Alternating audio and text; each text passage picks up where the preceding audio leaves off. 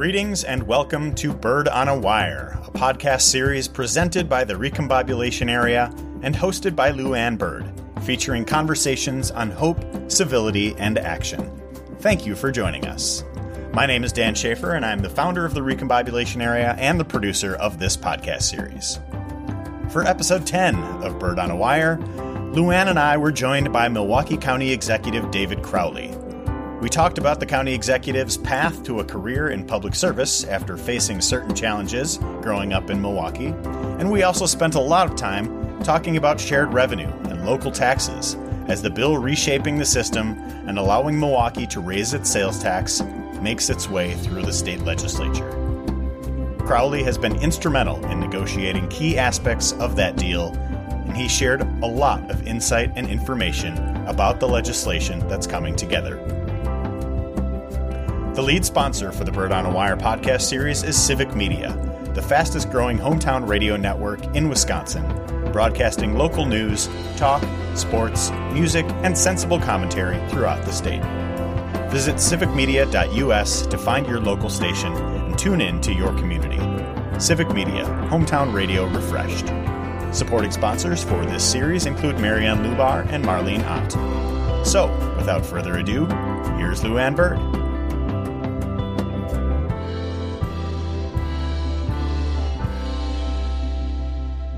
Welcome to Bird on a Wire. This is episode number 10. The last episode in our series. So I'm Lu Ann Bird, your host for this particular podcast, and I am with David Crowley, our county executive for Milwaukee County, and we have Dan Shafer here, who's our actual producer from the Recombobulation Area, and he's been producing all of these podcasts. So I got to start for a minute thanking everybody out there who has listened to these podcasts, for all of my guests, all of my hosts, for all of my people, and for the sponsors who made this possible for all the listeners. So that would be Civic Media and Marianne Lubar and Marlene Ott. So thanks to all of you. And let's just start with county exec. I had to start with full disclosure now. Full disclosure. I was, you might know a little about my story, but my husband was paralyzed like 33 years ago. And in that journey, I ended up trying to figure out how to make things wheelchair accessible. That was what started me. Okay. And I joined at one point the League of Women Voters, and I'm going to these luncheons in Oshkosh. And Dorothy Schwartz was there, and she was on the county board. And I have to tell you, I didn't even know what a county board was back then. Didn't know what it was, what it did, how it functioned. That's how non-political I was growing up.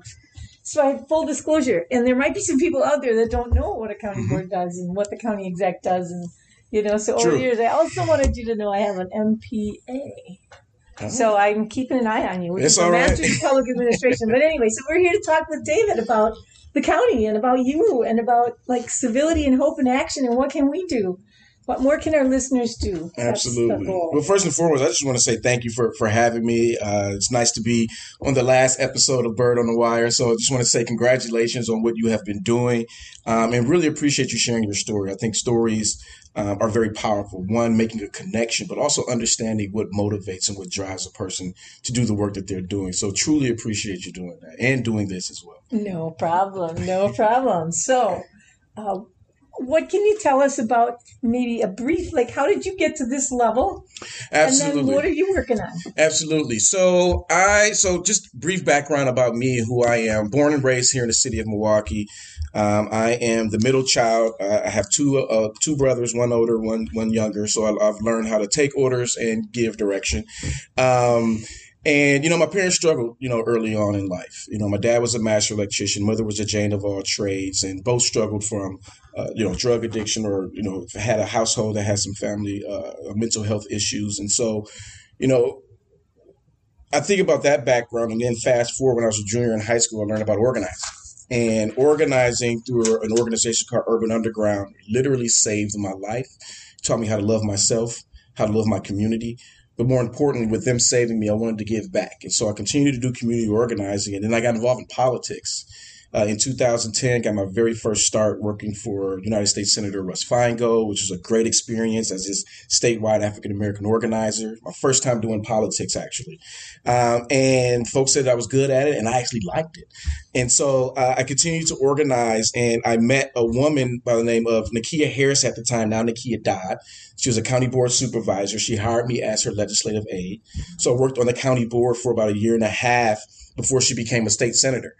And worked for her as a senator for 4 years. And, you know, that whole time I used to tell myself I would never run for office, you know, but I got bit by that bug. And so I ran for office and won my first race in the fall of 2016 and was elected to the state assembly of the 17th Assembly District.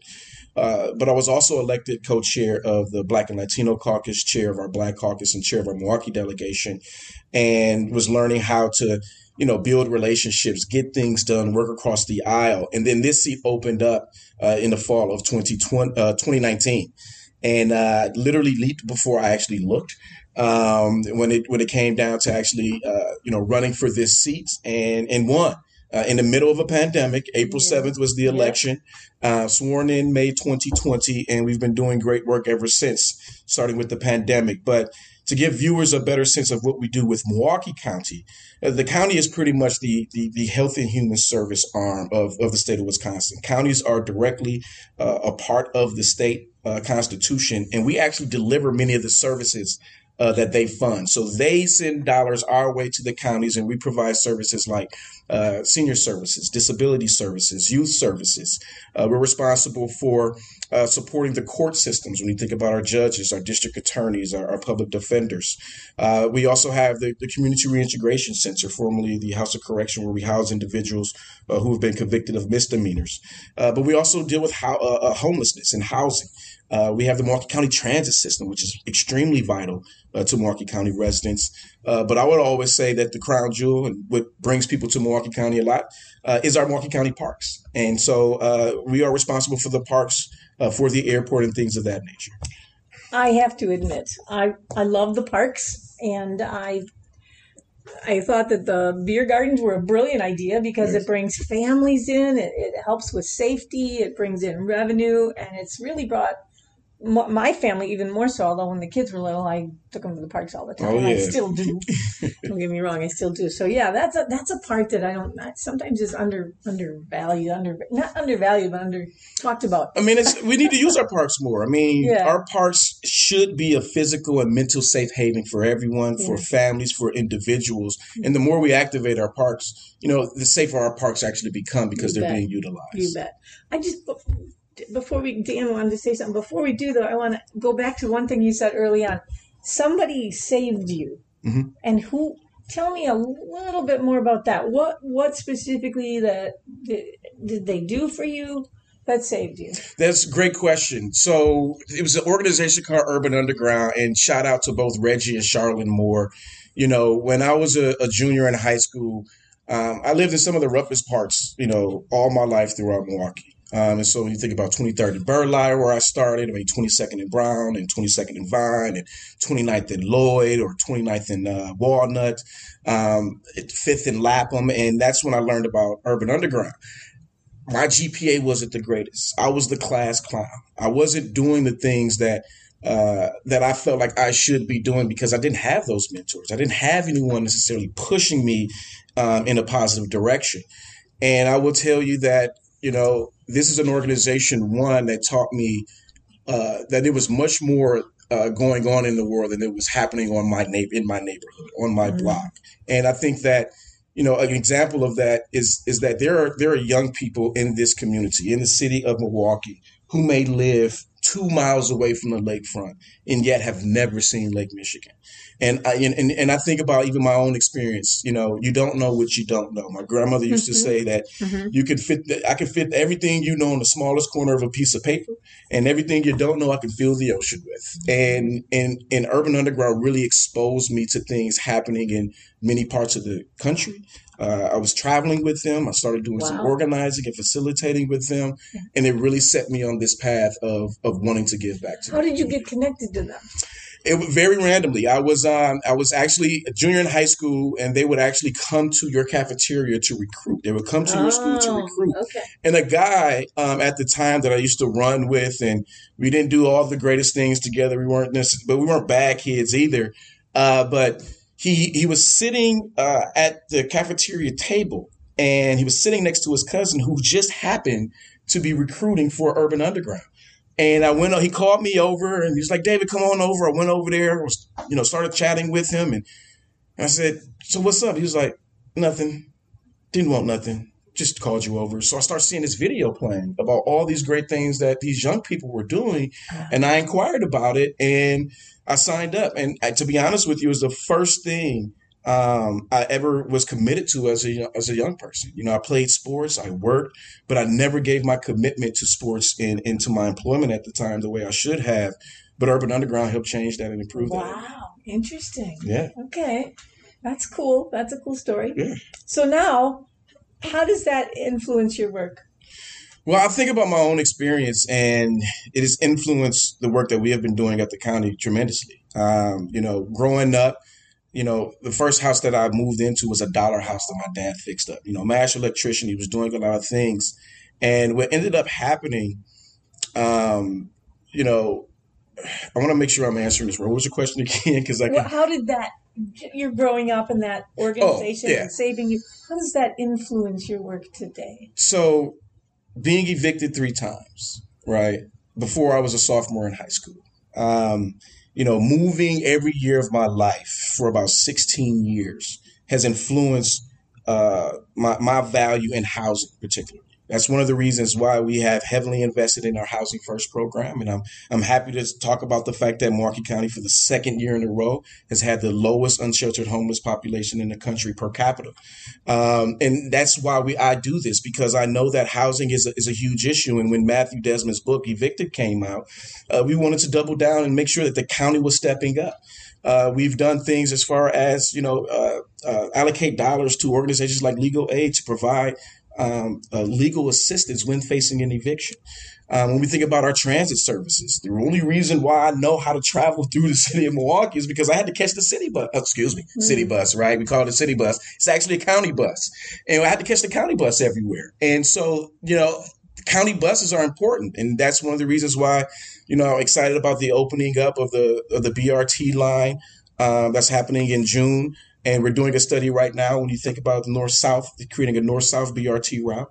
But even mental health, having a family who has suffered from mental health and seeing the untreated mental health crises in communities that I lived in, we wanted to make sure that there were greater access. So we've been working on a behavioral health redesign for a long time. And now we have the new mental health emergency center that is going to be operating this year for the first time for a full year. So really excited about that with the partnership with the 4 healthcare systems. And that's Advocate Aurora, that's Freighter, that's Children's, and that's Ascension. And this is a first of its kind partnership actually in this country. And we hope to talk about it to see how we can help other communities do the same thing.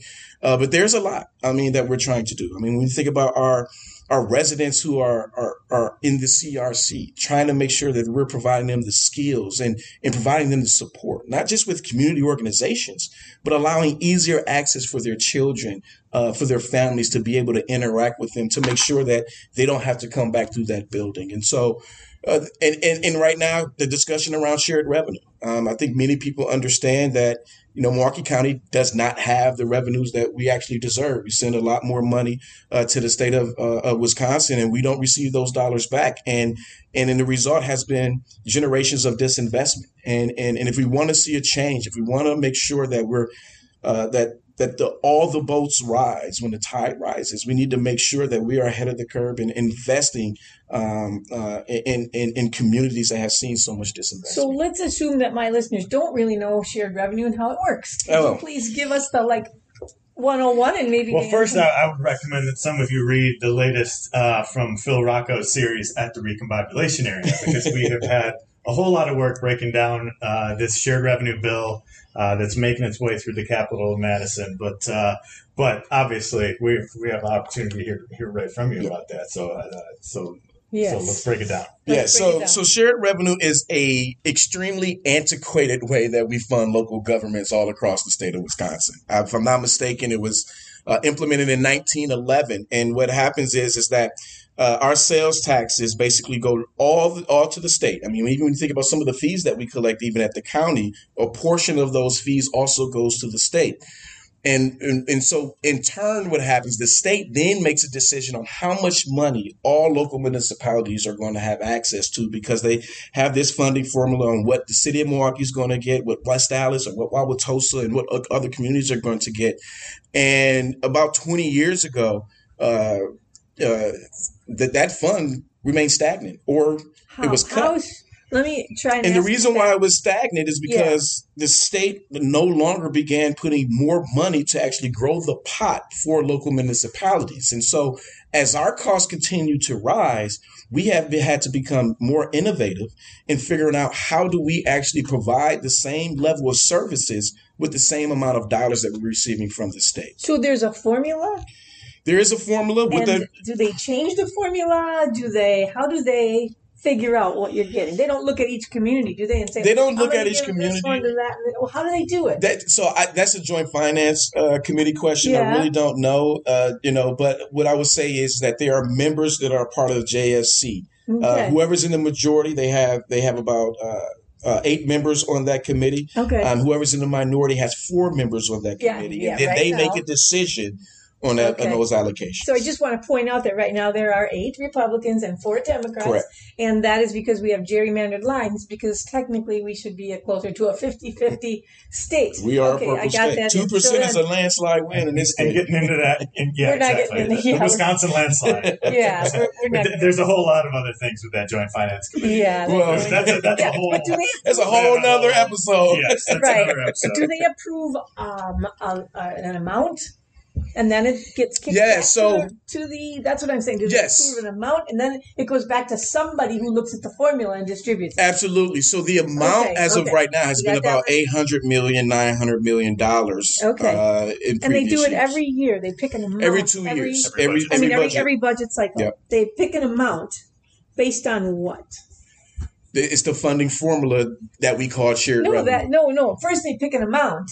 Oh, that amount has been the same for 20 years. Yeah, that's the where problem. It's not changing. That's where it's not changing. Okay, and so that's what I was trying to get my head around, because if that amount hasn't changed and our taxes have gone up, the revenues have gone up, and we've been paying more taxes based on just inflation over 20 years. Mm-hmm. And so the state's been getting more of that, right? Oh, absolutely. They've been getting more money, and yet they're not turning around and giving the portion of it back that reflects that increase. Correct. So what are they doing with that money? Well, they're keeping it. Okay. Dan, you want to chime in here? Well, I think, that is... That's the point that's here. That's not what they're doing. They have a $7 billion surplus right now at the state. And this is me kind of injecting my opinion on this, of course, a little bit. But I think a lot of that has been built on the backs of local government. Absolutely. And I think, local government has been more or less defunded over the past couple decades. Not just a Republican thing, not just, it's been both parties. It happened under Jim Doyle's administration, too. It's been more of a Republican problem in the past decade plus, since they've had the levers of power in state government and have, wanted to scale back the size of government, cut back budgets. So you're talking about these shared revenue numbers, those pass through in each state budget. And they have been not increasing along with inflation, along with increasing costs and all these other things. Now, the way that they're overhauling this in Madison now, there's some things that have been, kind of reformed to make it so that formula is more tied to the sales tax collections. Correct. So 20% of all sales tax collections would go, and that would be a little bit more indexed to, changes in inflation and just overall tax collection variations from year to year. But the way that it's been, things have been cut back for 2 decades. Yes. And now we're in this situation where, there have been a whole bunch of proposals over the course of, especially over the past decade in Milwaukee just say, hey, we need a new revenue solution. Give us the opportunity to have a revenue solution. And the state has said no and said no and said no over and over again.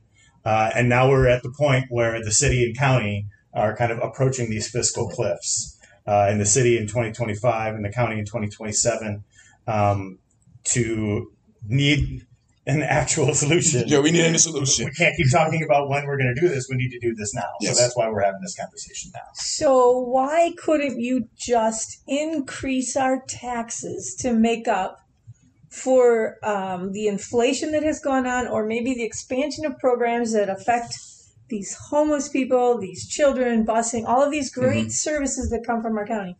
Why haven't you been able to? So you take 20 years and the pot is only so big, but so the pot is technically shrinking if they don't give you any more money. Correct. So then why can't you just make that up through property taxes? Why can't you? I mean, great question. So, you know, we started to do different modeling about how we can actually close this gap. I mean, when you think about property taxes alone, we would have to raise property taxes about 40%. Okay. 40% on all communities. Are your hands tied? You know, so I like my job. Doesn't the state have a limit though? There is a limit. So yeah, and so like so there's a limit, isn't there? Yeah. So we can't just tax. So you know, one, we'll have to raise by 40%. Some people will say, well, why not just go to the state, not look at the sales tax option, and ask them for an increase in shared revenue for that gap? Well, that's about a 600% increase in shared revenue alone for Milwaukee County. And I don't see, whether Democrat or Republican, not seeing how that's a path forward. And when you think, some people say, well, just add on fees. There are not a lot of fees that we have the ability to raise outside of the vehicle registration fee.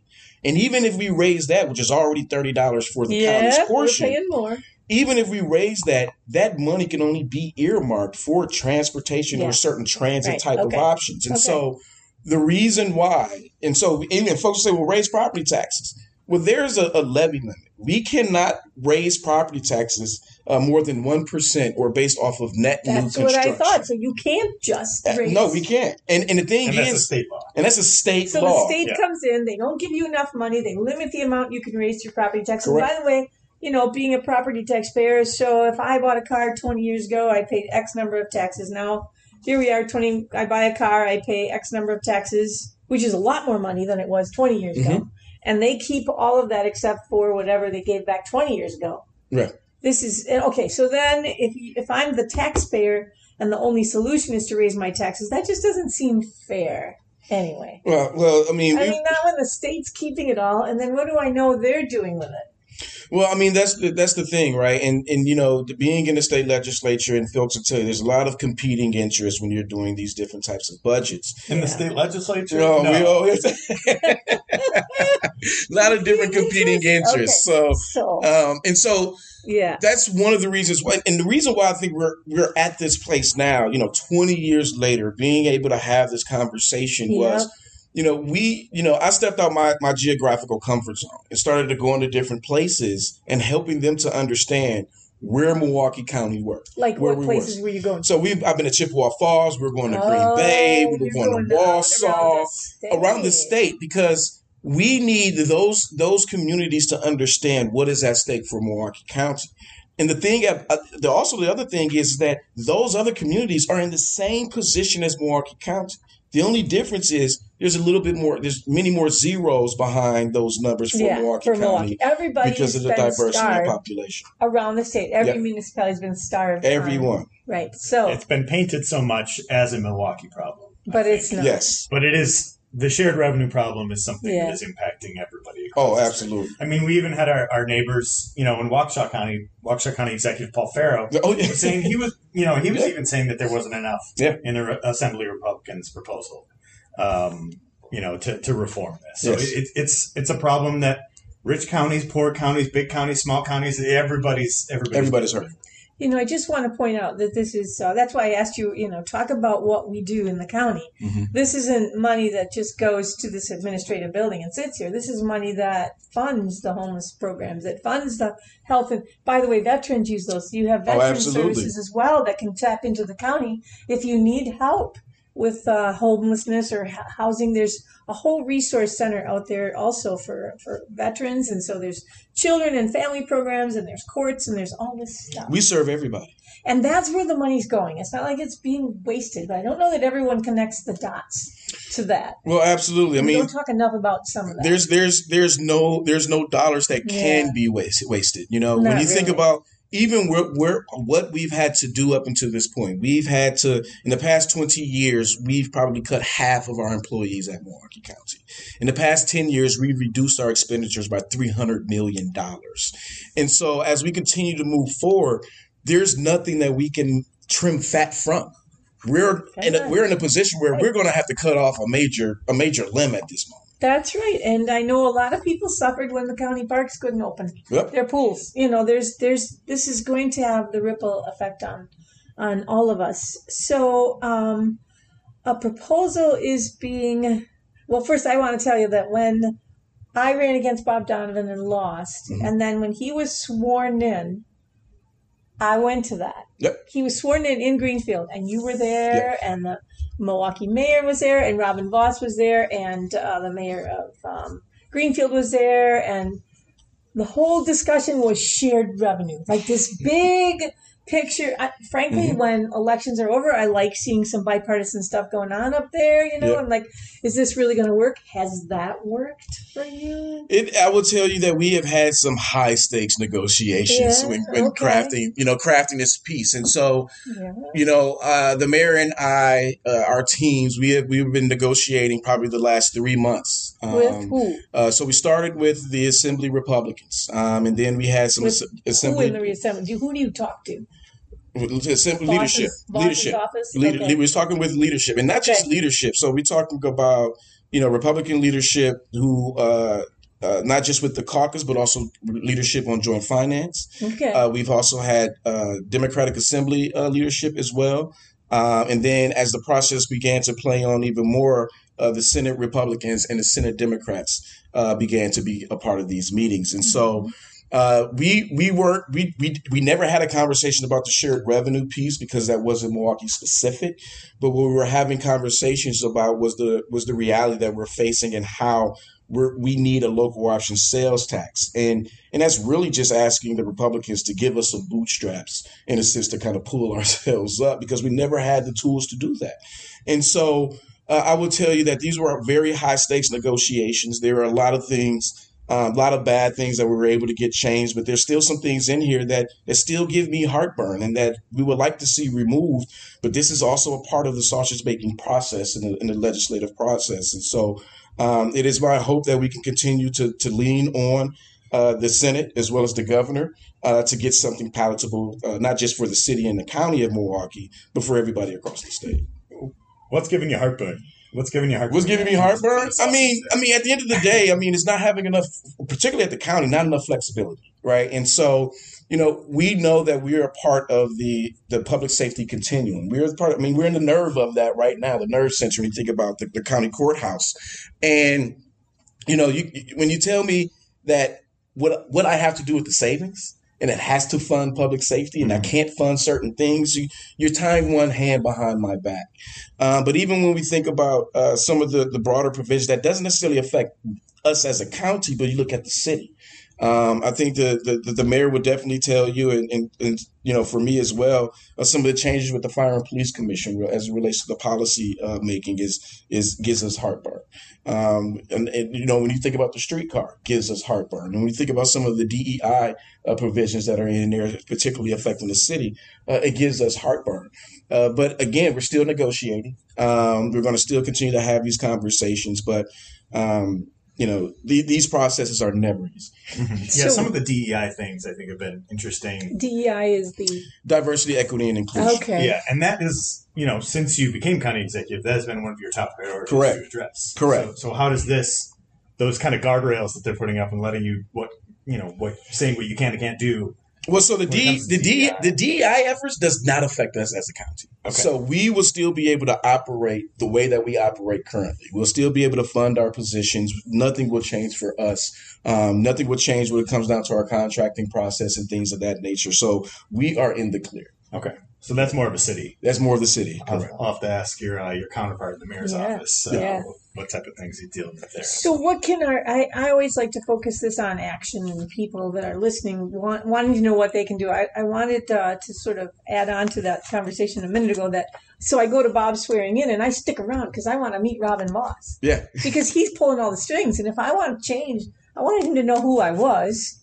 And I wanted to look him in the eye and say, now, you just promised. Which is what I did. Mm-hmm. I stuck around. I got a picture with him and posted it. And I said, you just promised shared revenue. Now, I would like you. I could spend 2 years like chasing Bob Donovan around and thinking that I might run again.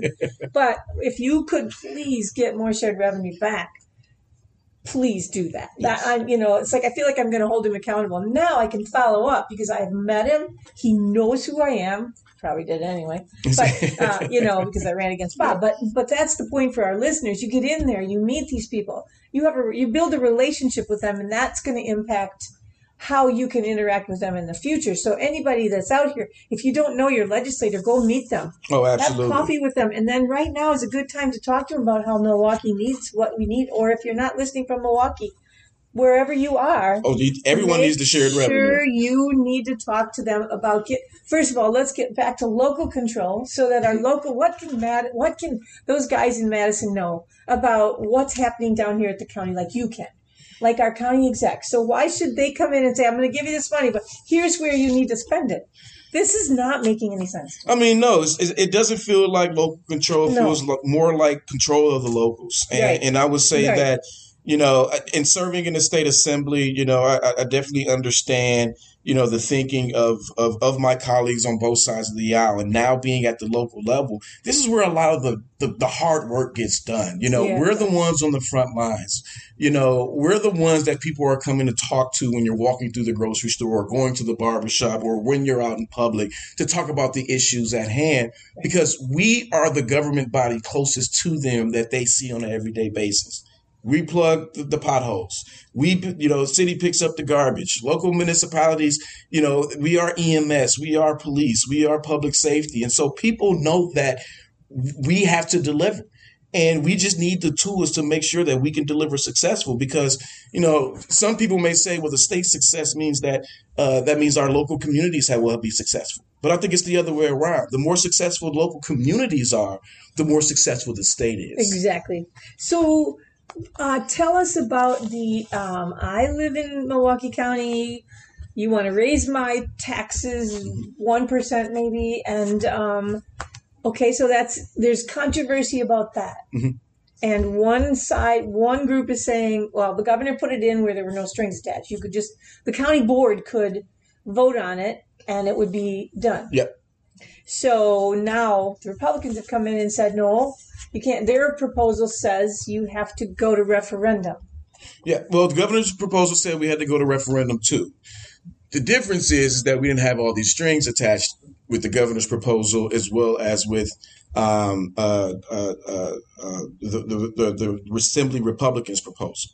OK, but I would say that when you think about the totality of this bill and talking about where these dollars have to go through, all the policy aspects with this, it makes it much tougher to go to referendum and really talk to the community about why we really need this. And so this is about giving the Milwaukee County particularly a 0.375% sales tax and giving the city, it'd be and honestly, when you think about the top 50 cities, Milwaukee being one of them, they're probably the only one that doesn't have any sales tax authority to actually bring in revenue. So this would be the first time that the city would be able to actually collect a sales tax. So I have a question about that, the whole referendum issue. Mm-hmm. So basically, from what I understand where we're at right now is Assembly Republicans want to have a public referendum for this, mm-hmm. whether it's for the city and the county portion of raising the sales tax. Mm-hmm. There's actually some disagreement between Assembly Republicans and Senate Republicans on this issue. Wow, right.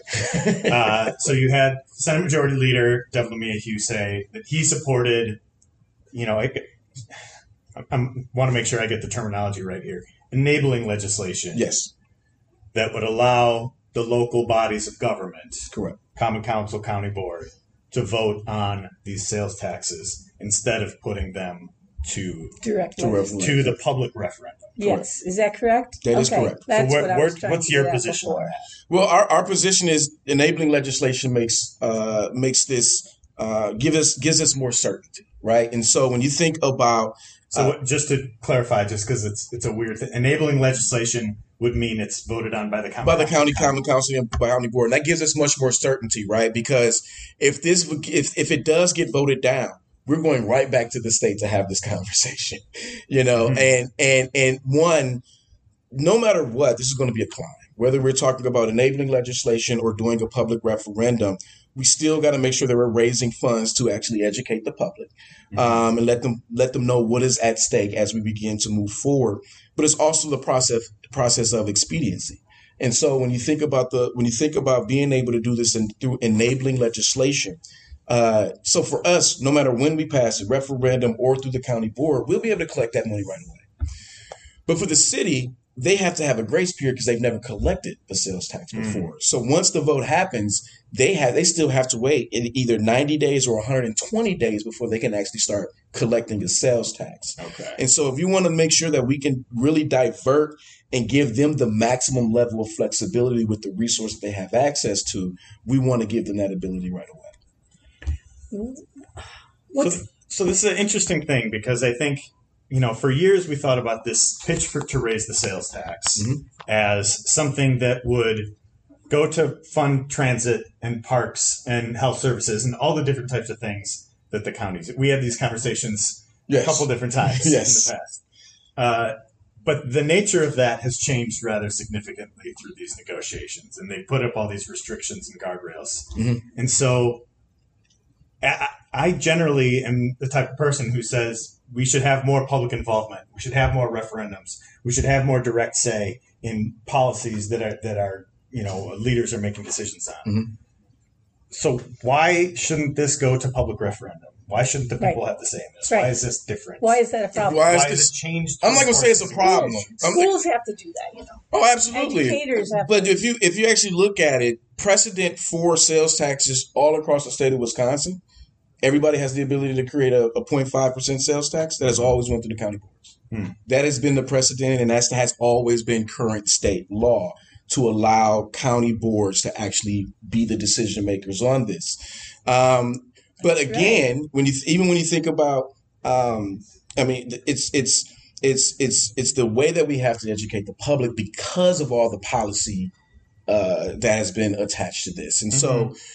so yes, I will tell you and say that this does provide us some flexibility. Yes, we have to make sure we pay for courts, we pay for the public safety continuum, but this will give us the ability to back out some of those other property tax dollars that we use to fund these things, to give to like the county transit system, to our parks, mm-hmm. fix our backlog, and look towards the future to making some investments.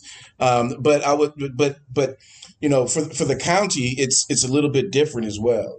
So for us, we had issues, when it comes down to referendum, and we've passed referendums actually, mm-hmm. I want to say almost 15 years ago about creating a 1% dedicated sales tax for the county transit system and for our parks. And even with a Democratic controlled legislature and governor, we still couldn't get that through. Right. And so it's fair to say it's been a bipartisan problem. And so, again, this is about expediency, and then we want to follow current precedent that is currently already out there as it relates to the 0.5% sales tax. Mm-hmm. And again, for the county, we're talking about a 0.375% increase. Mm-hmm. So it's not that huge of an increase for us, but it's enough to provide enough flexibility, to say mm-hmm. the least. But it is very different from the Move Forward MKE initiative that you've been pushing for years now, because that was 1% sales tax increase, more or less. Yeah. And that going to a public referendum. Yes. So we never actually talked about a referendum. Okay. We just wanted to increase the sales tax. Okay. Yeah. So, would you be more inclined to support a public referendum if it were, the no strings attached type of policy? Again, it still provides a lot of uncertainty. I can only speak for the county level. And so when we think about the county level, I absolutely would love to have enabling legislation. But I think that the way we have been able to craft this bill in the way that it affects the county. I do believe that we could probably pass it. But again, it's going to be a tall lift just in general. Well, I'll just chime in here because schools. Because we do have the ability to lower property taxes because pension obligation bonds, which are currently on property tax rolls, will be a part of being paid for by this percent sales increase. Tax? Correct. So selling, I hate to put it that way, but there's, I think, a couple ways you can approach a direct referendum like that. And one is you go to them and you sell them on this is why we need this. The other approach is listening first.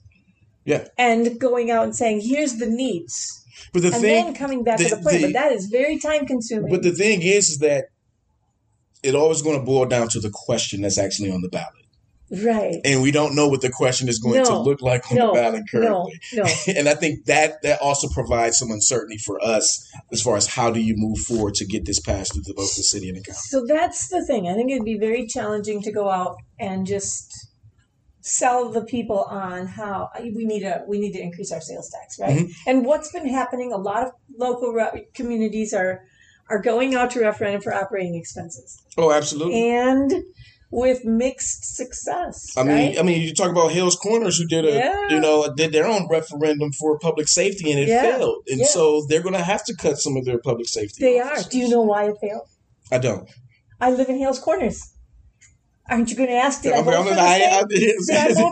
No, I did not vote for it, and I'm a big fan of public services, and I'm one who would normally vote yes on those kind of referendums because I value public services, but I did not believe the arguments for it, and I went to those meetings and I listened to them talk about why we need more police and fire, and that the budgets have been starved and then they would say, well, we can't fill the positions we've got now, so we need to add more. And it didn't make sense to me. Not only that, they I've been arguing with them for years, trying to work with them for years to upgrade the library for handicap access, and they're not doing that.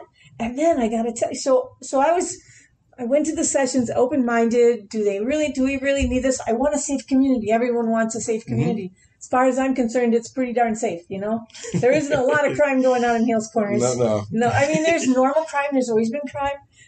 It's just not anything that's like top of my radar screen right now. And then, as far as ambulance services and response times, nobody convinced me that we have a problem now. So if you're going to go out to the public, there's going to be, do you have a relationship with those taxpayers to begin with? And if you do, did you make them mad in the past? I mean, it's like, are you spending the dollars where that the people want them to be spent?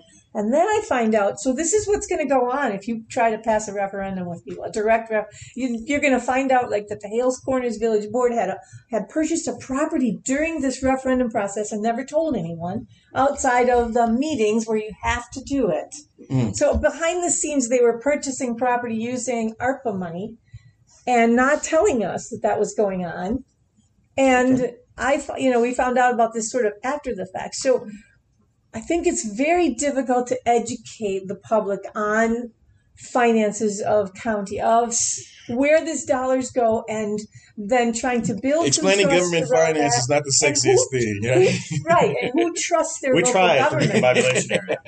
We do. So that referendum lost by 4 votes. Four votes. Wow. So what does that tell you about the Hales Corners?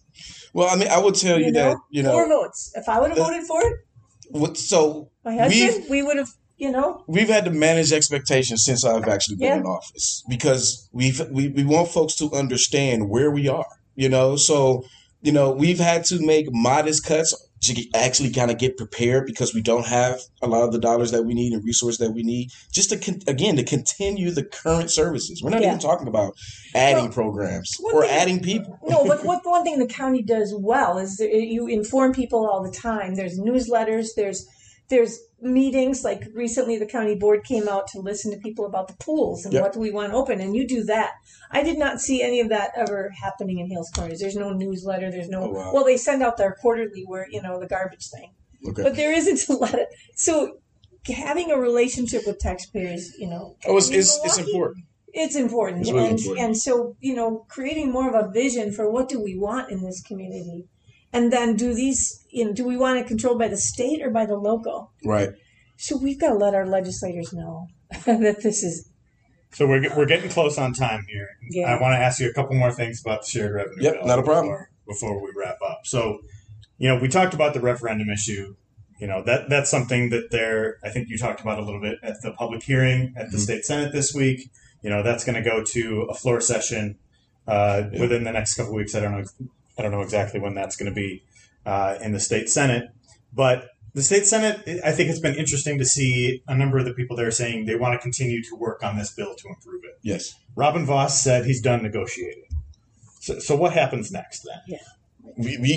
We keep negotiating.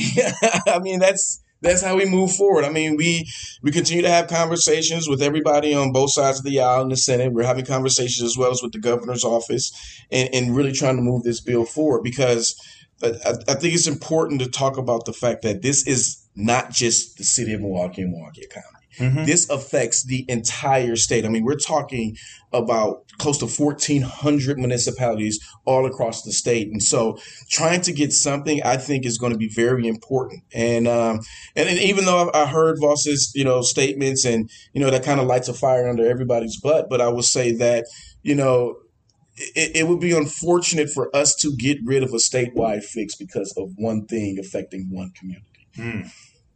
And that thing being the referendum issue. That thing being the referendum issue. Okay. Are there any other areas that you see where the bill could improve as it continues through this process? I mean, outside of those things that I talked about, I mean, it's really about, you know, flexibility. I think mm-hmm. that even with the shared revenue, there's still some things tied particularly to public safety. And not saying that it should be, but I know that they're saying that they're going to change some things related to that. But, you know, having quotas on how many police stops or how many officers you should have. You shouldn't be dictating that to local municipalities, because this, again, affects their budgets, and you're telling them how to spend money. And now they have to make decisions on whether to do X, Y, or Z. And that's just unfortunate. And so I would say it's really about more flexibility. It's really about flexibility about how we can spend these dollars, how we can spend these savings moving forward. Can you tell us how do those conversations happen? Do you pick up the phone and call Robin Voss directly, or is it like if I have to, I will. I mean, you know, we were in high stakes negotiations. You know, I remember, you know, for about a month straight, I was spending at least 2 days in Madison, and these. And again, this is Robin Voss, this is Devin LeMahieu, Mary Felskowski, and Tony Kirst have been phenomenal on this issue. We've had folks like Jesse Rodriguez. We've had folks like Evan Goyke. We've had Greta Neubauer, as well as has Bob Donovan been on Bob Donovan has been in some of the meetings, not all of them. We've had the minority leader, Melissa Agard, as well. And I don't know why I'm blanking on some of their names. I want to say Callahan, or who's a Republican on joint finance, okay. Folks like that. How about the governor's office? The governor's office has not been in our meetings related to the Milwaukee portions, but we did continue to talk with the governor, give him updates as far as what was happening. And I know that I can just imagine that the governor is having conversations both with Robin, with Republican leadership in both houses as well. So is there any, you know, when you're in those meetings, are there compromises, or it sort of seems like there's only two options on the sales tax? Either it's a direct or it's the. Well, I mean, there was a lot of compromising happening throughout this, throughout all of this. I mean, 2 years ago, Robin Voss said this would never happen. I mean, absolutely. True. I mean, so to be where we are now, right? yeah. I would definitely say some compromises have been going on. Yeah. Okay, so let's do the dream thing. Yeah, end it with the dream thing. Let's just say we get this sales tax through. How does it, and I live in Milwaukee County, how's it going to affect me? What am I going to see different? Well, one, we'll be able to make actual investments. You know, we investments in Milwaukee County. And so when I say that, when you think about it, every year we have to start our budget and we have to ask our question, where do we cut $20 to $30 million? That's how we have to start our budget process every year. And so to be able to actually have the dollars and the resources to cost to continue those services will be phenomenal moving forward. When we think about a Marquis County transit system, I mean, we're looking at about a $40 million deficit in the next 2 years. And how much will we be able to plug that deficit when we think about this sales tax? When we think about, we've had, because of the pandemic, we've also had a backlog in our justice system. And how do we actually get, our residents who are in the jail, get them through court and get them through justice so it's not slowed down for anyone. And they can serve their time, and many of the victims can be relieved because justice has been served. And so those are some of the things that we're talking about. We have a $1 billion capital backlog. I mean, when we think about our parks alone, that's about $500 million in capital backlog that we have.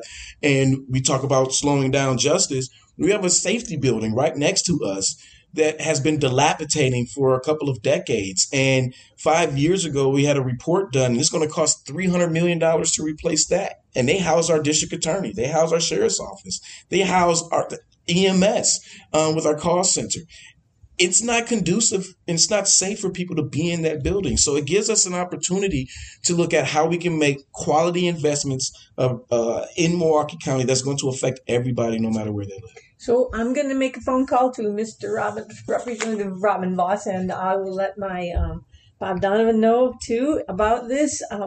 What's the most important thing that our listeners could do right now to help this process along? Well, contact your legislator. I mean, and for us, it's we want to be able to have enabling legislation to really get this ball moving because it gives us the most certainty. I want to be very clear. Just because we're saying we want to go and have enabling legislation doesn't mean that this is going to pass, right? Mm-hmm. It's still going to take a lot of educating. And so folks need to contact their legislators, let them know. I mean, I don't care if you tweet, you write, you make a phone call, you email, snail mail, contact your legislator, because it's not just about the city of Milwaukee and Milwaukee County. It's about how you're going to receive more money and shared revenue. And the fact of the matter is that these dollars in shared revenue are going to be tied to inflation now. And so that means that year over year, it will finally grow. And so we won't see the stagnation that we have seen for the past 20 years. Well, that just makes sense. And it's personal. It's personal for you. Oh, yeah. I go back to the way you started growing up here. It's personal for me based on my background, and it's personal for our listeners. So if you could pick up that phone, make a phone call, build those relationships. Yes. And I can't thank you all enough. Thank you for listening. That's, by the way, what gives us hope. There's all that crazy stuff going on in Madison. There's crazy stuff that goes on right here in Milwaukee. And yet to think that we can't change it is just not true. We can change it. We can change it by just gathering people together on an issue, by attending meetings, by going to the county board meetings once in a while, by even touring the facilities that you have where our tax dollars go. There's just so much you can do, and hope means there's more work to be done, to re-quote one of our primary and to go back to our first episode of Bird on the Wire, and we'll end here. Participation is a power agent, so get involved. All right. Thank you, Dan Shafer, and thank you to all of our listeners. Thank you.